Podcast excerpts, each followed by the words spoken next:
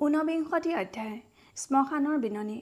এইবোৰ পেলাই দিওঁগৈ আইদেউ ভৰ দুপৰীয়া কোঠাটোলৈ সোমাই আহি পঞ্চমবাৰলৈ কেতেকীয়ে একেটা প্ৰশ্নকে উমাক আকৌ কৰিলে। আগদিনা গধূলিৰ পৰা মই এৰি অহা জলপানৰ থালখন একেভাৱে একে ঠাইতে এতিয়ালৈকে আছে।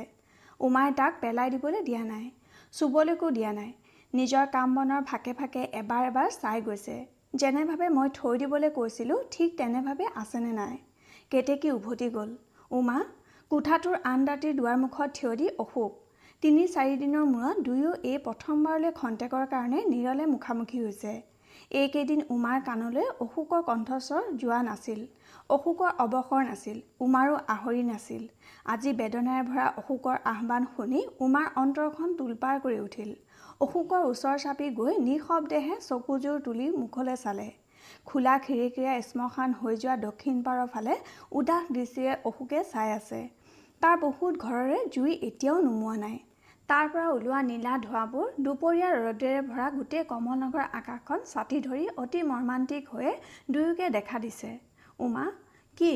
কেতেকীক সেইবোৰ পেলাই দিবলৈ কোৱা? তুমি ভালকৈয়ে জানা সি আৰু কেতিয়াও উভতি নাহে। উমাৰ চকু দুটা চলচলীয়া হৈ উঠিল। বাগৰি আহিব খোজা চকুলোক সকলো শক্তিৰে বাধা দি ক'লে জানি শুনি জীৱনত কোনোদিন অলপো পাপ কৰা নাই। নাজানো কি দুখত ভগৱানে আমাক এই শাস্তি দিছে। আজি আমাৰ সকলো গ'ল।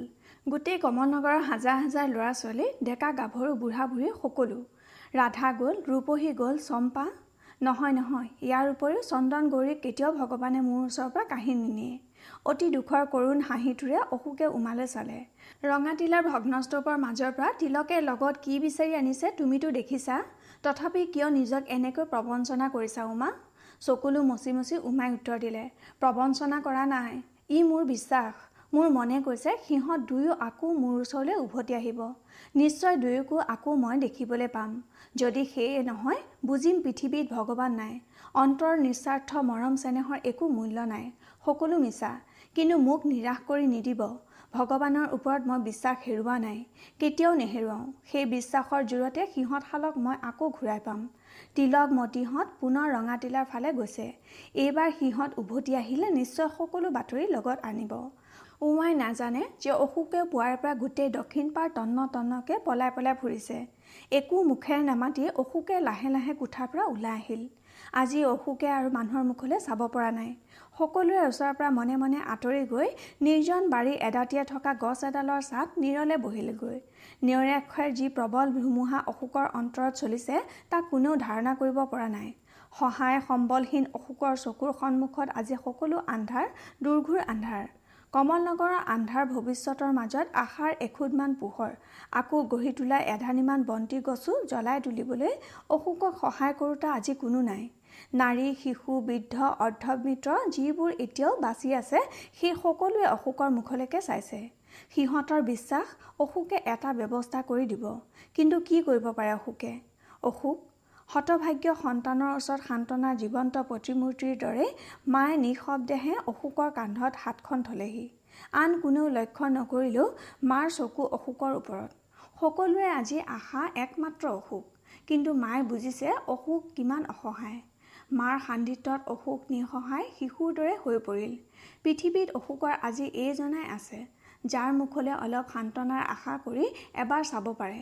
মাহিদেউ এই অৱস্থাত পৰাতকৈ যুঁজত মৰি যোৱা যে সহস্ৰ গুণে সহজ আছিল। তেনে কথা কেলৈ কৈছ অশোক ধৈৰ্য ধৰ লক্ষ্মীনাৰায়ণৰ অবিহনে আজি কমলনগৰ তয়ে সকলো। অতি দুৰ্ভগীয়া যিবোৰ এতিয়াও বাচি আছে সেই সকলোৰে একমাত্ৰ আশা তই ৰক্ষাকৰ্তা শান্তিদাতা। তই যদি এনেদৰে হতাশ হৈ যাওঁ তেন্তে কোনে সিহঁতক সান্তনা দিব? কোনে সিহঁতক অভয় দি নিচুকাব? কোনে চকুৰ পানী মচি দিব? উঠ ইয়াত এনেকৈ বহি থাকি আন্ধাৰ হৈ উঠা কমলনগৰক আৰু আন্ধাৰ কৰি নুতুলিবি।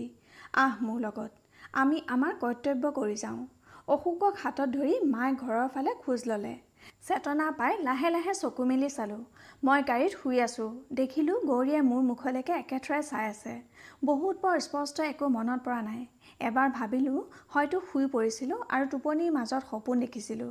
গৌৰীক একে উশাহতে কেইবাটাও প্ৰশ্ন কৰি পেলালোঁ। মোৰ প্ৰশ্নৰ উত্তৰৰ পৰিৱৰ্তে মোৰ গালত এবাৰ হাত ফুৰে চকুলে চালে। এতিয়া অলপ ভাল পাইছা? পানী খাবানে? মোৰ পিয়াহ লাগিছে বুলি গৌৰীয়ে কেনেকৈ জানিলে। পানীটোপা পেটত পৰাত বৰ শান্তি অনুভৱ কৰিছোঁ। এবাৰো ভবা নাই গৌৰীয়ে পানী ক'ত পালে। কেনেকৈ গোটালে? চকু মুদি আকৌ পৰি আছোঁ। গৌৰী কিবা কামত বৰ ব্যস্ত। চাবৰ মন গৈছে। কিন্তু শৰীৰটো ইমান দুৰ্বল হৈ পৰিছে যে চকু মেলিবলৈকো কষ্ট হৈছে। অলপ পাছতে মোৰ কপালত আকৌ গৌৰীৰ কোমল হাতৰ পৰশ অনুভৱ কৰিলোঁ। চাওঁ অলপ মূৰটো তোলাচোন পাৰিবা? মোৰ ডিঙিত ভালকৈ ধৰা। মোক আলফুলকৈ ধৰি গৌৰীয়ে গাড়ীৰ দাঁতিত আউজি থাকিব পৰাকৈ বহুৱাই দিলে। চকু ফুৰাই গৌৰীকে আদি কৰি গোটেই গাড়ীখনতে এটা পৰিৱৰ্তন লক্ষ্য কৰিলোঁ। দুচটা কাঠ আৰু ধান খেৰেৰে সৈতে গঢ়া এখন অভিনৱ বিচনাত মই আউজি বহিছোঁ। বাউসীৰ বান্ধটো সম্পূৰ্ণ নতুন। তেজেৰে ৰাঙলী হোৱা ধান খেৰবোৰৰ চিন চাপ ক'তো নাই। গাড়ীৰ এদাতিয়ে দেখিলোঁ সোণৰ দৰে জিলিকি থকা কাঁহৰ চৰিয়া এটাত পৰিষ্কাৰ নিৰ্মল পানী। ওচৰত গোটা দিয়ে ফুল বচা ধুনীয়া বানবাতি তাতো পানী। বুজিলোঁ গৌৰীৰ এই নতুন সংসাৰৰ আহিলা পাতিবোৰ লুট কৰি নিব খোজা শত্ৰুৰ টোপোলাৰ মাজত গৌৰীয়ে আৱিষ্কাৰ কৰি তাকেই ব্যৱহাৰ কৰিছে। ভৰি পঠানৰ ফালে দেখিলোঁ শুকুলাই মুখৰ সন্মুখত থকা কেঁচা ঘাঁহৰ মাজত মুখখন সুমুৱাই পৰম তৃপ্তিত চকু মুদি চুবাই চুবাই গাড়ীৰ লগে লগে আহি আছে। হঠাৎ মোৰ ফালে ঘূৰি মোৰ সন্মুখত এখন তামৰ থাল গৌৰীয়ে তুলি ধৰিলে। থালত ভালেখিনি কাক ওলোৱা পকা বেল। লাহে লাহে মোৰ মুখলৈ চকু দুটা তুলি ক'লে খোৱা। গৌৰীৰ মুখলৈ চালোঁ। তাত বিজয়ৰ গৌৰৱ নাই আছে বিষাদ। মুখত তৃপ্তিৰ এটি ক্ষীণ আভা। অলপ লাজ অলপ কুণ্ঠা। এটি অতি সামান্য অতি সাধাৰণ খোৱা বস্তুকণ আমাৰ এই অৱস্থাটো মোৰ ফালে আগবঢ়াই দিবলৈ গৌৰীয়ে সংকোচ কৰিছে।